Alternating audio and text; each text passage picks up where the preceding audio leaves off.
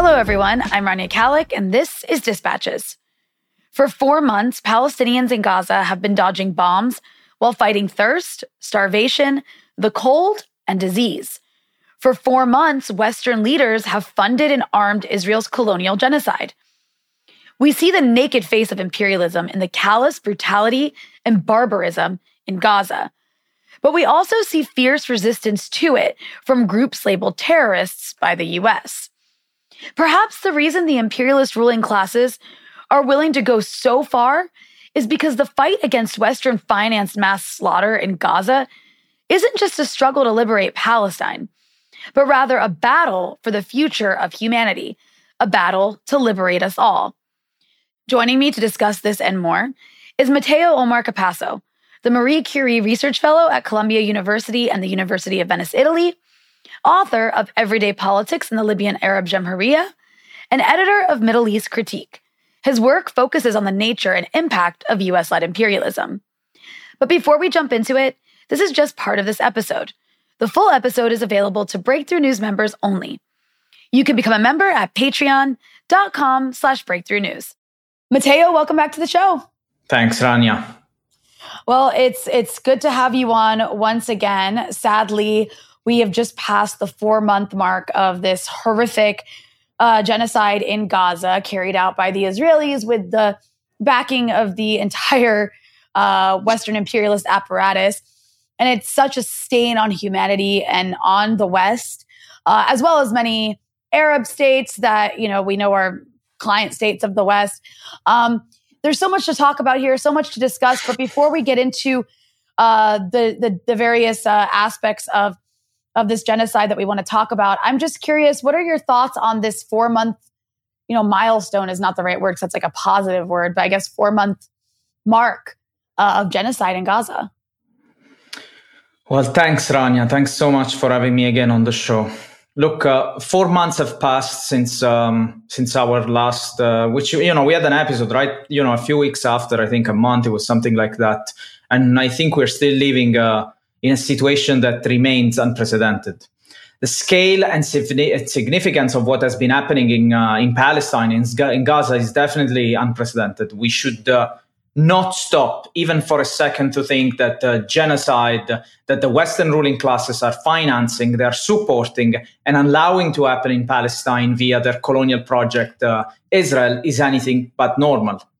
I mean, think about it. It's four months, it's uh, 160 days, uh, mornings and nights, and not one person in the West should feel comfortable waking up or going to sleep, living their day to day activities. There are thousands of kids, men, women who are not just being bombed and killed, they are purposely being starved to death by our ruling classes.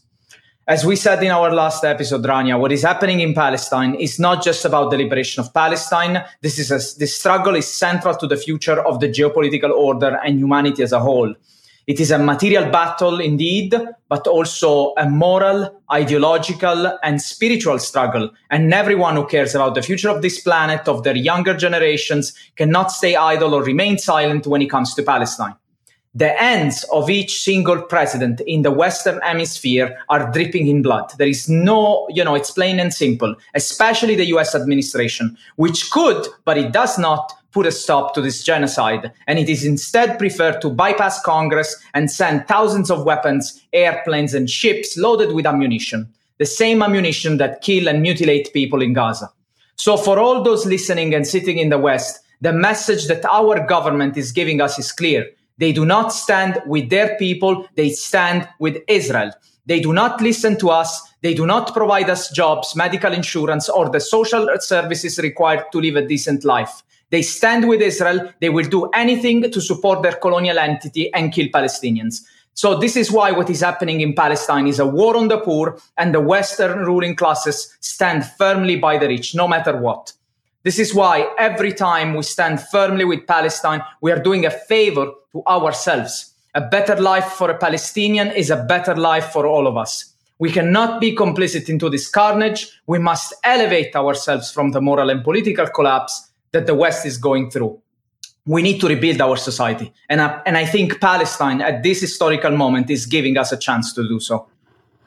Ooh, I, uh, I, I love the way that you frame that. I think it's really important for everybody who's uh, you know it, it, it, privileged enough to be watching this you know from the comfort of the global north. Uh, they have to understand. We all have to understand wherever we are that isn't Gaza that this is a fight for all of us. I, I think that's really really uh, wonderfully framed. But you know, I want to I want to talk now about the axis of resistance as a whole you know, I think it's important to discuss this because, well, for many reasons. Uh, but, you know, we talked about the axis of resistance uh, as a force against imperialism on the last episode we did. So I do encourage people to, once you're done watching this episode, go check that out. I'll include a link to it in the description. Um, but I want to take the opportunity this time to provide or to let you provide some historical context. You know, when we talk about Lebanon's Hezbollah or Hamas in Gaza or Ansar Allah, in Yemen, which the West calls the Houthis, uh, or Iran. You know, we're talking about very, we're talking about religious and socio-political formations that arose gradually at a very specific time in history. And it also happened during this decline and, you know, pan-Arabism and an ideological defeat of leftist forces, both regionally and around the world. So could you talk about that history and how it has contributed to the rise of the axis that we see in the Middle East today? So uh, that's uh, that's a wonderful question, and uh, and why is it, uh, it is an important question? Because when it comes to when it comes to Palestine, and we look around us, I think we see that people uh, do not need to understand the entire history of the region to realize that what the Palestinians are going through is an injustice. What the West is supporting in Palestine is a crime and it is happening at an unprecedented scale right now. So basically, if your heart is in a good place, if one has a few bits of decency and compassion left, which have not been turned into a predatory soul uh, thanks to capitalism, then one realizes immediately that what is happening in Palestine is an absolute crime, plain and simple. You can get people caged, locked, occupied for years. Everybody gets this point.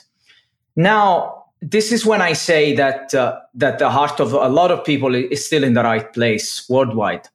Yet the question gets more complicated when it comes to being able to understand that in this historical moment uh, in which, which we're living, the majority of those who incarnate the struggle, of those who are spearheading the fight for humanity, of those who are showing an unshaken and principled clarity from an ethical, political and spiritual point of view in the midst of the rubble and the darkness of genocide that the West has been financing, these actors are not Western rulers and they are not Western funded NGOs. Who are they? They are social political formations from the region, from the Middle East, the Arab region, from West Asia. These actors do not speak our language necessarily. They are largely Muslim and they go under the name of the axis of resistance. Now, why is this important? Because this is a cataclysmic shift and it literally requires us to step back and realize that it is not Western governments who are going to put an end to this genocide. That our call for human rights and protest in the streets of Europe and America can only succeed if we realize who are the allies and who are the enemies. So let's look at the facts. As we mentioned in our last episodes, uh, for the American project to consolidate in the aftermath of World War II, the Arab region had a central role due to its oil wealth. Since political access and control of oil flows and sales guaranteed the, the supremacy of the dollarized financial system, among many other things. So, in this project, the role of Zionism and reactionism were fundamental. By that, I mean Israel and the Gulf monarchies. So, as World War II ended and communism, the Red Army, and the Soviet Union play, played and paid uh, a crucial role in the fight against Nazism, what followed was a massive wave of decolonization from uh, Africa to Asia. Uh, formerly colonized countries began to kick out the colonial pl- powers and declare independence, at least on a formal level. In the Arab region now, we had a revolution in, in 1953 under the leadership uh, of Gamal Abdel Nasser in Egypt, which spearheaded the idea that the Arab region should unite to develop autonomously. Uh, by that, we mean delinking from the project of Western domination and in this inevitably required the liberation of Palestine and the consolidation of a project of regional solidarity. This political project went under the name of Pan Arabism. Now, are, as I said, we are in post World War II during the time of the upcoming Cold War, and uh, this project of Pan Arabism was defeated militarily and ideologically by the West. How did it happen? It happened through the use of sanctions, direct military interventions, and wars unleashed directly on the region. There's, there was also funding of opposition groups, especially those embracing a very reactionary and ultra conservative vision of Islam, which was espoused by the Gulf monarchies. These various measures brought about the defeat of the Pan Arab project. So, what we saw is uh, a change. The, the ruling classes of these revolutionary states, which are usually known as Arab republics, Iraq, Libya, Syria, Yemen, if compared to the reactionary monarchies of the Gulf. These Arab republics were either crushed by force or they gradually renounced the revolutionary path. This process was then accelerated by the collapse of the Soviet Union and the, and the defeat of the worldwide leftist forces, and the consolidation or triumph, if we could say, of the so called uh, American unipolar moment, what we call the liberal order. Uh, and so this government, as we said, they gradually abandoned economic, uh, progressive economic policies and regional projects of solidarity, instead introducing neoliberal reforms. Now, this process, uh, it is important to highlight, uh, was not black and white. These governments did not jump from one place to the opposite end. And, uh, you know, the, our listeners can go also and, talk, uh, and listen to our episode on Libya, which is my directly linked to my own work, where I explain this shift, because they these elites also maintained progressive elements within their government that continued to irritate the West, especially in Syria and Libya. And so 2011 comes, and a perfect opportunity presented itself to get rid of these governments so NATO managed to destroy Libya, but eventually fails to get rid of Bashar al Assad in Syria, also thanks mm-hmm. to the mm-hmm. military intervention of Russia. So this is now the picture that we need to understand. By the early 2000s, you would find uh, the picture was rather clear uh, regionally. You had the decline of Pan Arabism, accentuated by the collapse of the Soviet Union, which materialized either through the destruction of this country that challenged the project of American domination, or through the instauration of secular or very conser- conservative religious agents and middlemen that uh, happily accepted the, the orders of the US. And we're talking about places like Egypt or Yemen, for example, and obviously the Gulf.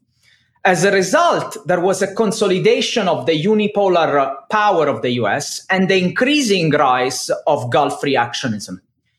And this, I mean, what did it lead to? It led to the increasing talk of normalization of the colonial project of the West in the region, Israel, presented now by the early 2000s and 2010 as an, an inevitable historical outcome.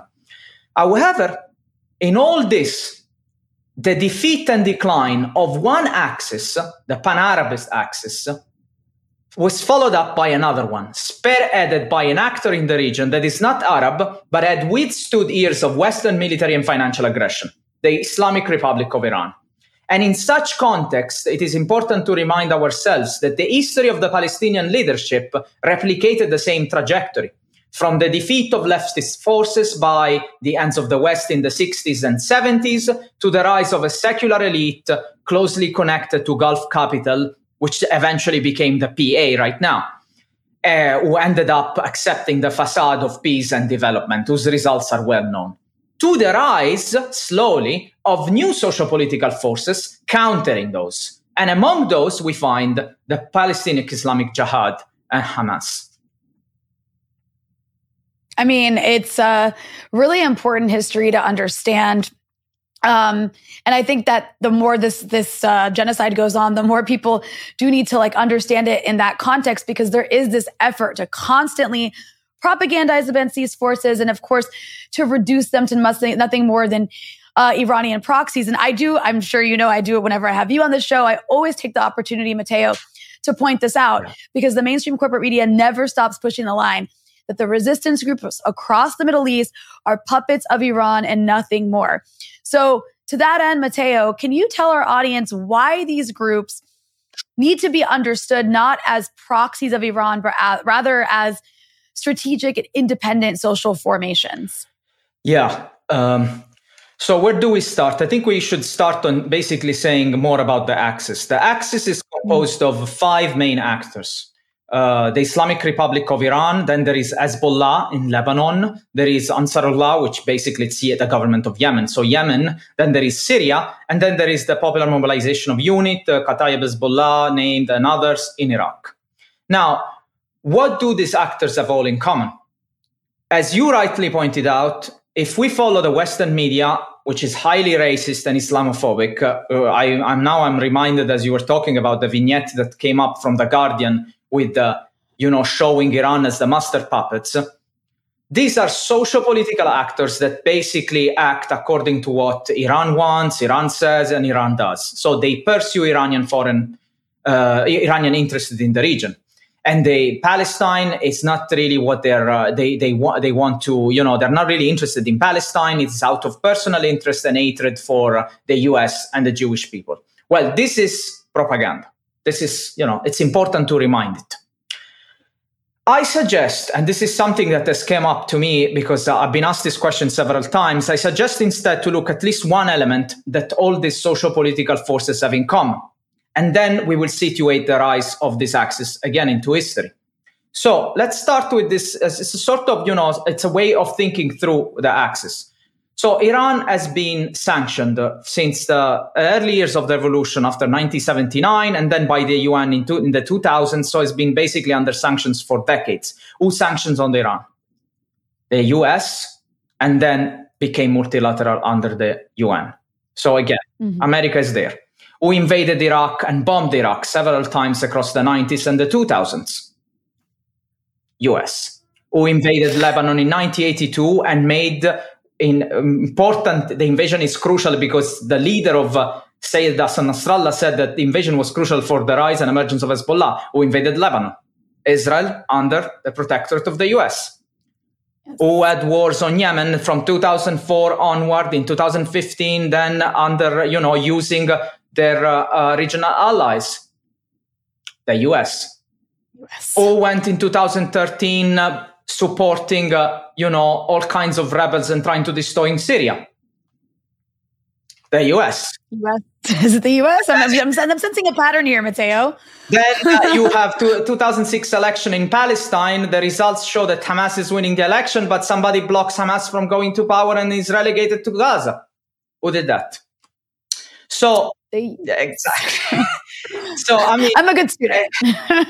rejection. Uh, what do they have in common here? Is uh, it's not uh, Iran. It's the rejection of the project of American dominance and the consequences paid by the people of these countries for having dared to imagine a different future, one where independent development and regional solidarity was possible, not under the terms of the US. Now, imagine what would happen if all of a sudden all these pundits and experts that they keep talking would stop, you know, going on with their mental gymnastics and start simplifying facts, not to water them down, but at least to show some glaring historical trends, as we just done. Now, uh, it's obvious that they have much more uh, in common than uh, you know than this because it's uh, it's it, it's obviously complex and important to realize. So the centrality of the liberation of Palestine, which is very different from the annihilation of Jews, which is that a projection that the colonizers have over the colonized. What else? The centrality for most of them, with the exclusion partly of Syria, of centering Islam at the core of their political and ideological struggle. Now, why would it be surprising that these socio political forces that rose from the destruction that the West and its allies brought upon their people would turn to Islam? First, as I mentioned earlier, secularism abandoned the masses and turned largely into a bourgeois attitude and a tool of the US. Second, the same US and its reactionary allies weaponized Islam into a force needed to undermine progressive projects. Third, the most reactionary religious project in the region is Israel, which does everything possible to conflate Jewishness and Judaism with Zionism. So it seems rather natural to any mind who is willing to question State Department propaganda around so called US funded uh, Muslim terrorism. That these actors owned up to their history and tradition and showed that there is an Islam that is progressive, it is for the masses and for everyone who stands for justice, something that Christianity and Judaism will have to do at some point, we hope. But, uh, you know, but how did the West and the pundits respond to this? Because it is very important to understand also the ideological war on this front. Well, they told us this is not Islam, this is Shiism. Thus, it propagates a sectarian version of the region.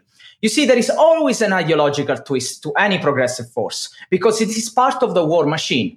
And so when they do that, they talk about sectarianism, they always forget to provide the bigger and historical picture. Mm-hmm. Who funded ISIS? Who funded the Mujahideen in Afghanistan and Bin Laden? The US. Similarly, they don't mention who fought ISIS in the region in Iraq and Syria, and that was Iran. Hmm. So going back now to the puppet argument, why this is I said all this because each and every of these actors is simply pursuing the same goals that were central back that were central back in the days of pan-Arabism. They did not even renounce to pan-Arabism, in fact. They instead combined the past with the present, creating a new ideological order that calls on the Arab and the Islamic identity of the region to fight against the material ideological war unleashed by the foreign invaders and oppressors on the sovereignty of every state in the region. So the religious call, the religious call is powerful because uh, it mobilizes the masses, but it is in tune also with the ways in which the American project weaponized religion into the region in order to foster reactionary forces.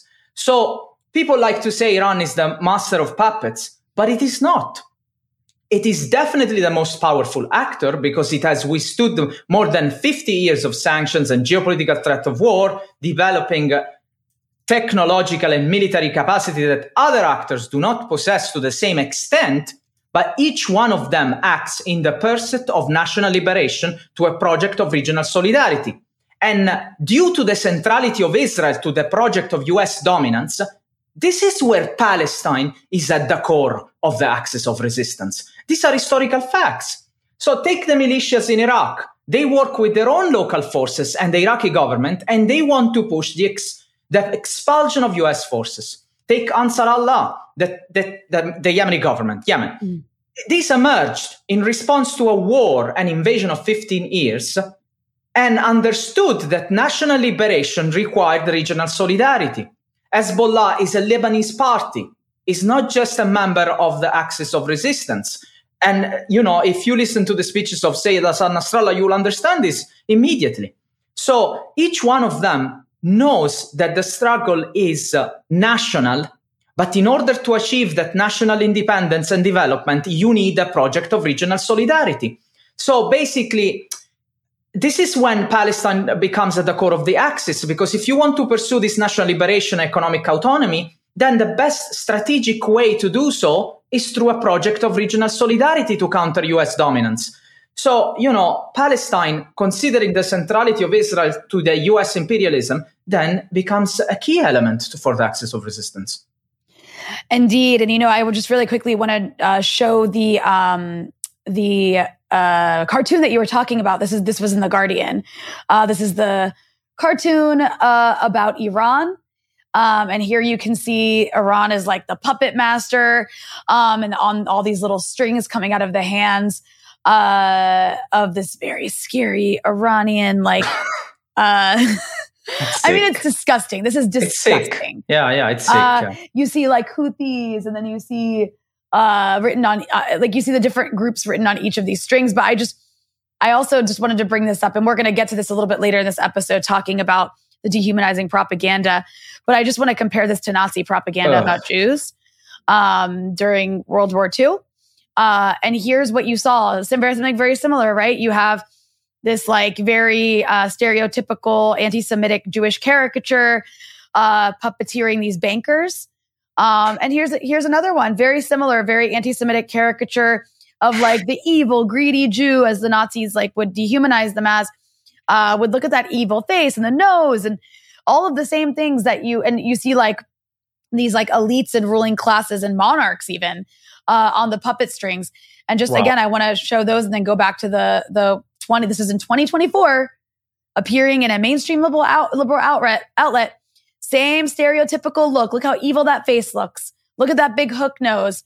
This time it's an Iranian. And what do you see? You see all of these little, you know, puppet strings. And I love that there's also little uh, US missiles yeah. um, trying to hit him, but he's just too powerful. Uh, anyways, I, I just wanted to show that since you mentioned it to go back to, to what to what we were were discussing here with regard to Iran, I mean, Iran's support for all of these resistance groups across the region speaks to a wider coming together of the global south and a kind of team effort, right, to contribute to the decline of American empire. Uh, and with that in mind, you know, can you talk about the central role played by other countries throughout history, uh, such as China and the DPRK, in supporting the axis of resistance at various points?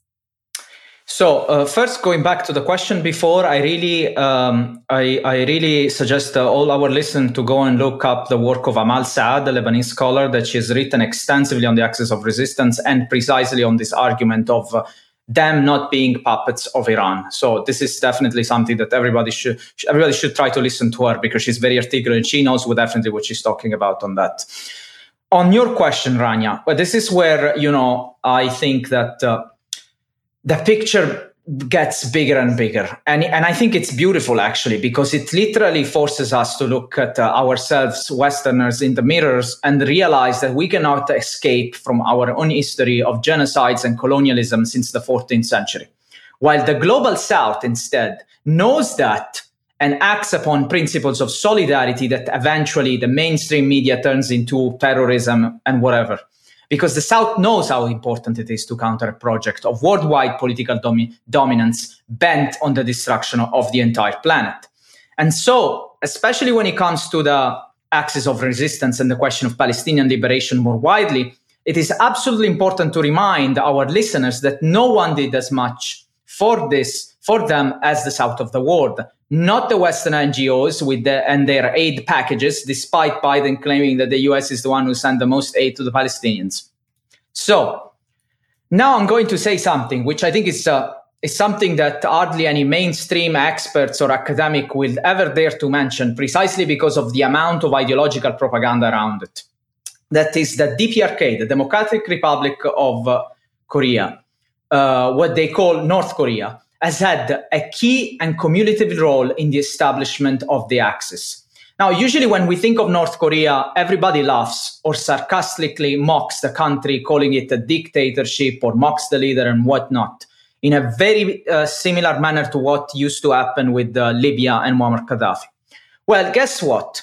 The DPRK, the North Korea, was the first one to provide concrete and military, uh, concrete military and logistical support to the Palestinian struggle. In the 1970s, the DPRK sent immediately small weapons to the PFLP, the, Popul- the, the Popular Front of the Liberation for Palestine, and then this uh, support lowered with the collapse of the, U- the USSR and uh, communist forces worldwide, leftist forces. However, North Korea became a fundamental ally of one of another, of one of the most important actor in the Axis, namely Hezbollah in Lebanon. Because when Israel invaded Lebanon in 2006 for the opt-in time, Hezbollah won that war, which remains uh, the only military defeat of Israel in 75 history to date, won that war thanks to a network of underground tunnels that was key to its ability to effectively counter Israeli forces during these two months of July and August 2006. Now, the underground network was the result of the know how that North Korea provided to Hezbollah. It is one of the many manifestations of the considerable influence that North Korea has had on the Lebanese militia. Because Hezbollah, in fact, has shown more than any other fighting force in the world strong commonalities with the Korean People's Army in how it developed its capabilities over the past two decades. And we will talk about that. Now, what is fascinating is that what I'm saying is actually acknowledged by Israeli experts.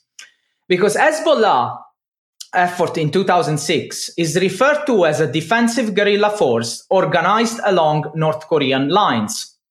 So it was believed uh, that these tunnels were put into place in a period in 2003, 2004 under the supervision of Korean, of North Korean instructors.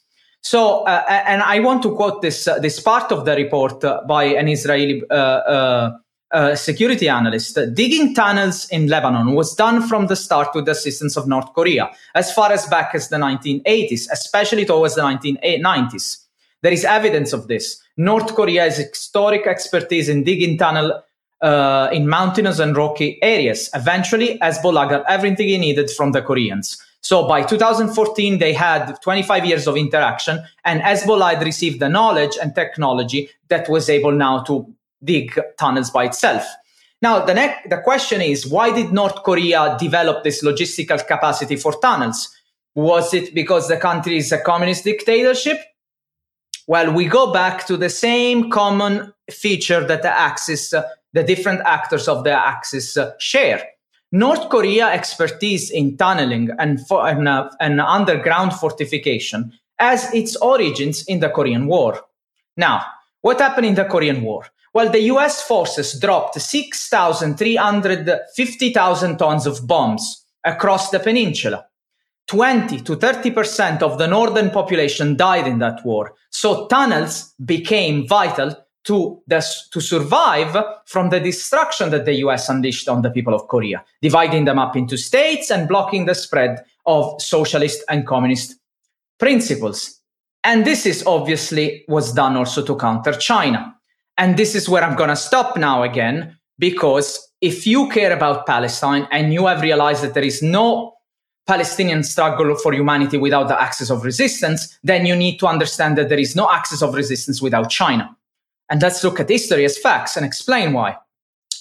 Well, over the course of its long march out of a century of humiliation, China has taken a very principled position against sanctions, always defying what it considered legal, illegal forms of warfare, since the US weaponized and continues to do so its dominance of the financial market in order to break the economies of these developing countries that were not uh, bowing down to its diktat. So, in this context, China has had a fundamental role in supporting whom? Iran. In supporting Iranian capacities to withstand years of US and UN sanction, especially in the last two decades.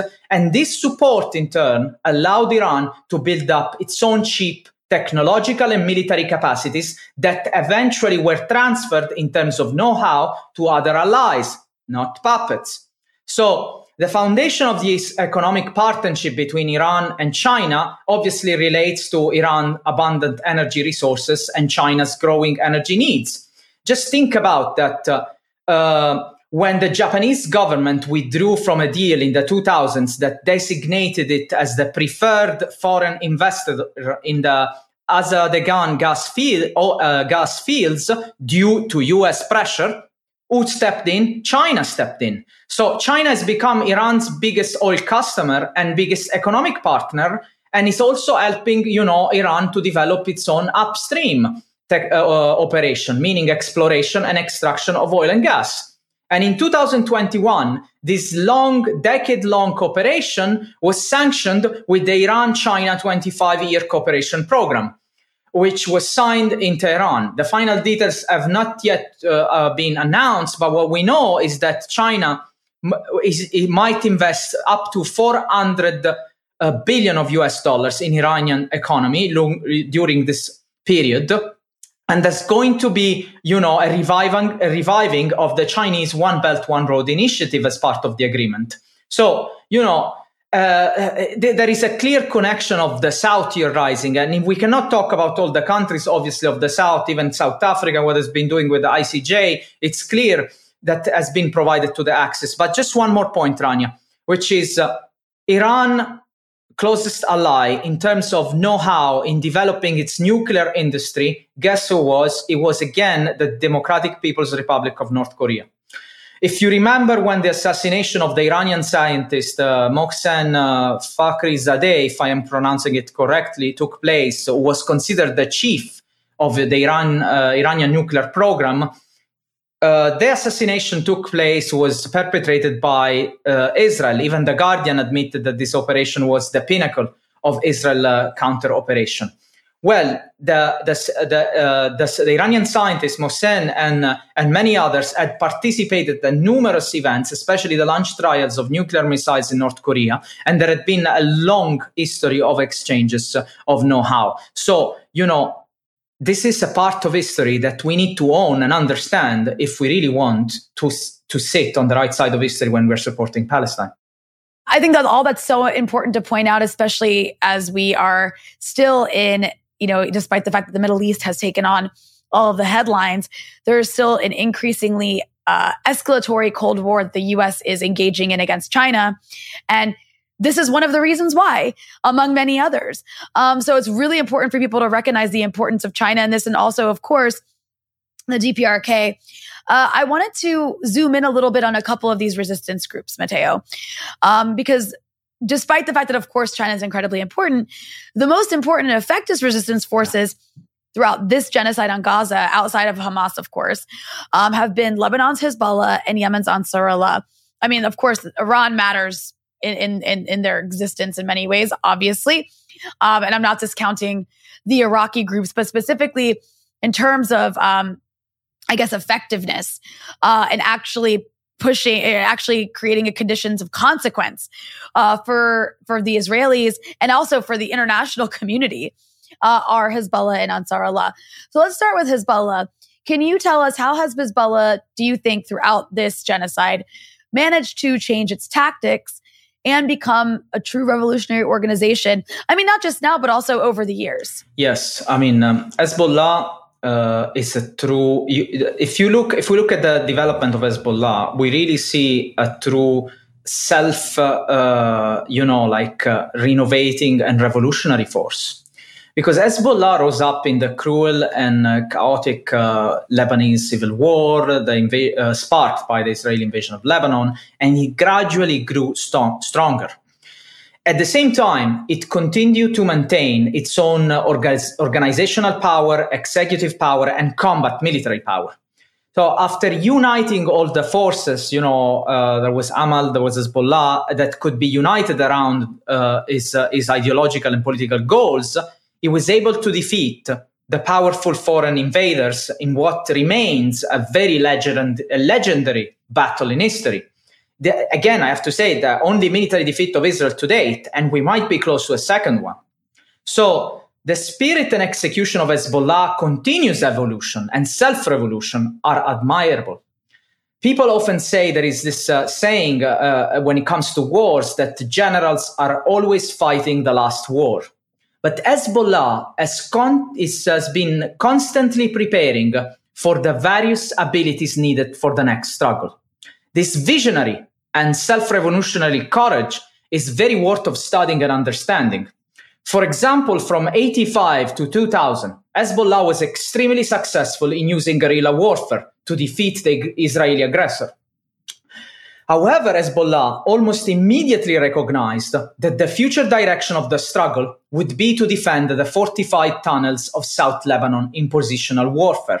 So they did not hesitate to abandon the so-called glory of past victories and instead studied positional warfare. Positional warfare is a form of warfare conducted along permanent and fortified lines. So afterward, history proved that they were correct. In 2006, in fact, it was an epic victory for Hezbollah and for Lebanon as a whole.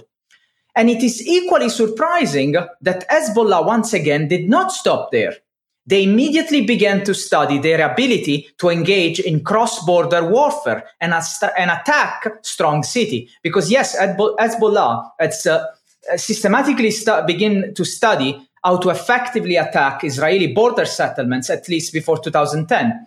And again, history proved that Hezbollah choice was once again correct. So everything they had prepared after 2006 was used you know, after participating in the war in Syria uh, in, since 2013. So if this is not a self-revolutionary and self-evolving force, I don't know what else is. You know, as you're saying that, sorry, I just got as you're talking about Hezbollah, I just got this alert that there was a Israeli drone attack on Aqara Nabati, which is in South Lebanon, but a bit further away from the border. Um, but you know, it, it's important what you're talking about because also Hezbollah has managed to with all of these developments, being this revolutionary force, and really um, adjusting its strategy yeah. and learning from the past, has managed to create a situation where the only thing standing between Lebanon looking like Gaza um, and not is uh, is Hezbollah. I mean, the Israelis, and I've mentioned this on my show so many times. I think you and I have talked about it before, but it's worth repeating. Uh, there is a war taking place in South yes. Lebanon, but it's isolated to a certain, it's a certain rules of engagement uh, that Hezbollah has been able to to create for Israel to follow. Um, and so Israel does have to think many times. You even have the Americans fearing a broader war with Hezbollah because they have said they don't believe that Israel can win. Um, yes you know what a win looks like is a different story. I wanted though to to to move to the issue of Ansar Allah because I think that this is what, at least for me, Matteo, has been the sort of like surprise actor. Um, was the role of is the role of Ansar Allah in Yemen of the Yemenis as this as these true mor- moral warriors in this battle against genocide. Yeah. Uh, that I think has taken the world by storm yeah. in many ways. So, can you talk about a bit about the role of Ansar Allah and its significance? Well, I mean, uh, uh, precisely in 2015, when the US and the UK pushed Saudi Arabia and the UAE to intervene in Yemen, you know, let's start from there. Why was this war being fought for? This was a war launched by the West and their allies to support their interests. Thus, Israel. This was, this was a war for Israel, and it became so clear today. Uh, Yemen has suffered greatly because of these wars, and yet Ansar Allah are the only ones acting according to what is left of the international law. When faced by the carnage that is being allowed to take place in Gaza, on the face of genocide, the world must stop. You must act to stop these crimes. And so, what did they do? They have instituted a naval blockade on Israel, an embargo. How did the West react to this? Reacted by bombing them. I mean, can we imagine this, Rania? Seriously. The Western ruling classes reacted, calling them Iranian backed Houthis to distract again the world's public opinion, making sure that their propaganda channels hide any connection between the actions of Ansar Allah vis a vis what's happening in Palestine, and instead focused on what? On how this naval blockade is disrupting trade and commerce. Okay. Let's, you know, to put it differently, what we're seeing today is that uh, a population that has suffered so much, more than 20 years of foreign wars and aggression, because the war on Yemen starts already with George W. Bush in 2003 and continues. I mean, it reaches a peak in 2015, but it starts way earlier. This population that has suffered so much internally by these wars and civil war triggered and ignited by the West is now rising up to a moral standard that the West has completely lost. It is unimaginable to do for the West what Ansar Allah is doing. The poorest people of the world showing the boldest moral stance in the face of genocide, poorest materially, not spiritually. What does this tell us? Again, it tells us that the South is leading the new world on a moral and ideological and military march with the intent to rewrite the laws governing the international order. The only intent that the West has shown so far, on the other hand, is a genocidal one. And secondly, this is a glaring war on the poor, on the downtrodden of the earth. And yet they are the ones guiding us out of this genocidal tunnel of darkness. So, as much as the scale of genocide that we are witnessing is unprecedented, the moral and material struggle that the South has brought forward is historical here. It really is. And it's just incredible the way that, you know, this like naked, horrific genocidal aggression by the West is happening in tandem with now the State Department redesignating the, as you called it, the poorest in the South who are literally intervening to, uh, to force material consequences for genocide. That's what they're doing. They're intervening. This is humanitarian intervention at its best, really. Um, yes. And we're supposed to all believe that they deserve to be bombed for that. And they're the terrorists, right? They're labeled terrorists and they're starved. Um, all because, you know, the West needs to have its way.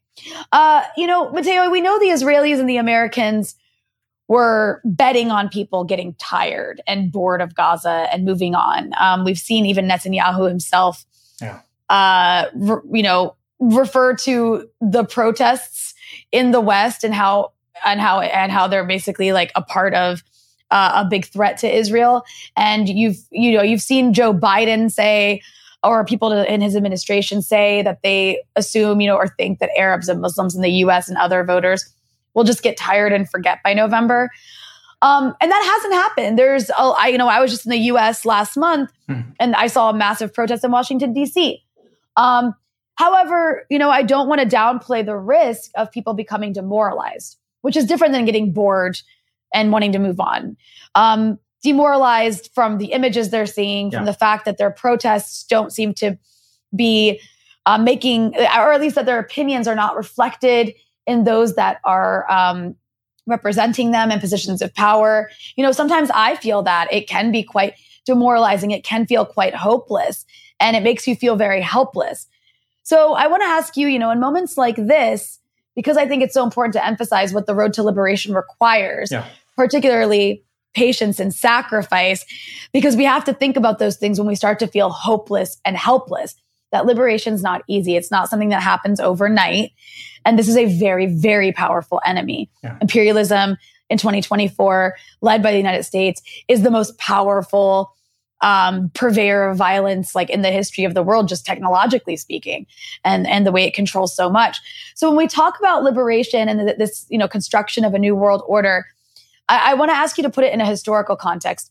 What is the importance of patience? Yeah.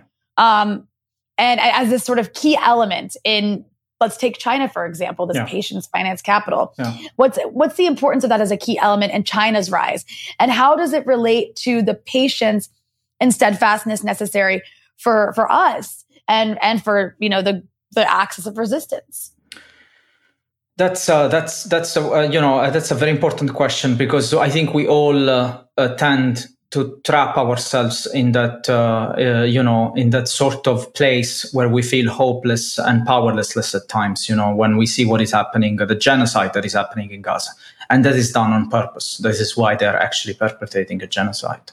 But patience is crucial here. Patience is not only a virtue, but a necessity for those who are watching what is happening in Palestine and are committed to rectify such an injustice. We cannot lose hope and become despondent in a way when facing an adverse situation. Patience does not mean here uh, resignation, thus accepting the ongoing genocide, the massacre, but I am referring to uh, holding a belief for justice and humanity that does not replicate the temporal dimension of Western capital, capitalism and genocidal imperialism. Now, I know that a mentor and a friend, uh, Dr. Ali Al Kadri, was on your show very recently, Rania, and, he, and I'm sure he explained extremely well the predatory and cannibalistic nature of capitalism under Western hegemony. This is a system that is designed to profit and economize, meaning cheapening and shortening the lives of the masses of the South profit is something that is sought in a very short span of time, which is why wars have been central to destroy and kill the human potentials of millions of people in the south of the world.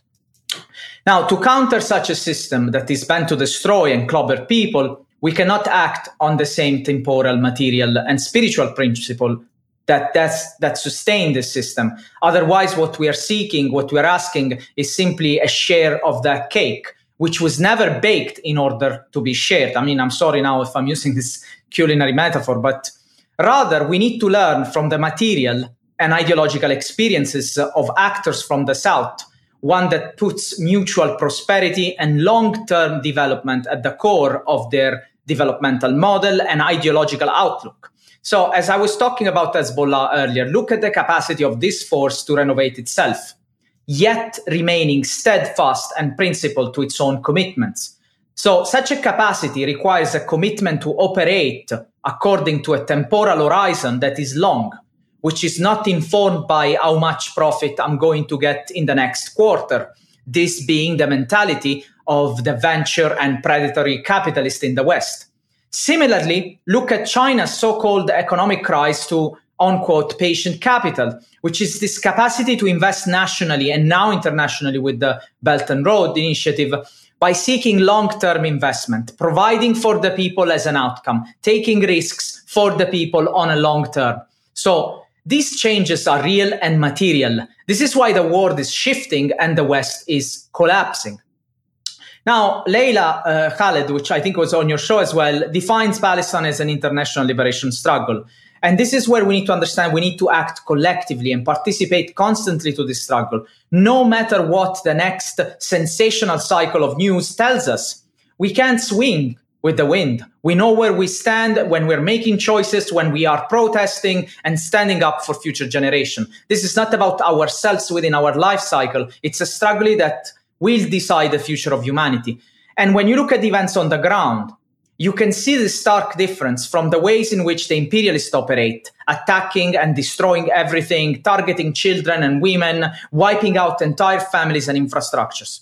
The actions of the colonized instead must always demonstrate a level of uh, careful planning, of discipline that really turns history upside down you know, attacking military units and army, treating prisoners belonging to the community of the colonizers with a humanity that surprises even the settlers themselves. So the West is clearly not ready to accept this. It does feel that the world is changing, but is reacting with more reactionary and genocidal violence. Fascism is the real currency of our part of the world in the West. But the obstinate resistance to acknowledge that something must change is always, according to me, a late coming realization that the moral and political collapse has already begun. And then, speaking of moral and political collapse, you know, we saw the uh, decision by the International Court of Justice, which, uh, you know, it was like a, you know, kind of win, also kind of not. But regardless of, of what I think about it, I want to ask you, you know, how significant was that ruling? Because on the one hand, there, it was, you know, people were saying it's symbolically and perhaps ultimately legally huge, right? Because, you know, especially with the optics of South Africa bringing it forward uh, of all parties to do that, uh, given it defeated apartheid itself. But on the other hand, it has no real impact, at least not yet, on the material conditions on the ground. Yeah. So, why do you think it was important, and what are the limits of these sorts of things? Well, uh, you know, as we said in our last episode, and you said this also in, in your other shows, international law has always done a wonderful job to exempt American and Israeli crimes over the course of the years. So we cannot think that the colonial struggle is going to be resolved through the means of the law only through aid packages or NGO meetings. Now, said that, the ICJ ruling has undoubtedly a major significance. It does insofar as it was spearheaded and brought up by a country of the global south, South Africa, a country that was governed under a system of apartheid, thus sharing numerous historical and material re- similarities to the system that the West has supported and allowed Israel to implement in the whole of Palestine since 1948. The moment South Africa filed that case, the global south, I mean, which is indicative also of an historical trend that the Westerners don't want to see, the global south is keen to lead the world into a new and mutually prosperous direction. What is the West doing? Have we normalized the level of fascism in our ruling classes that we cannot see these changes anymore? Perhaps, but the world is changing.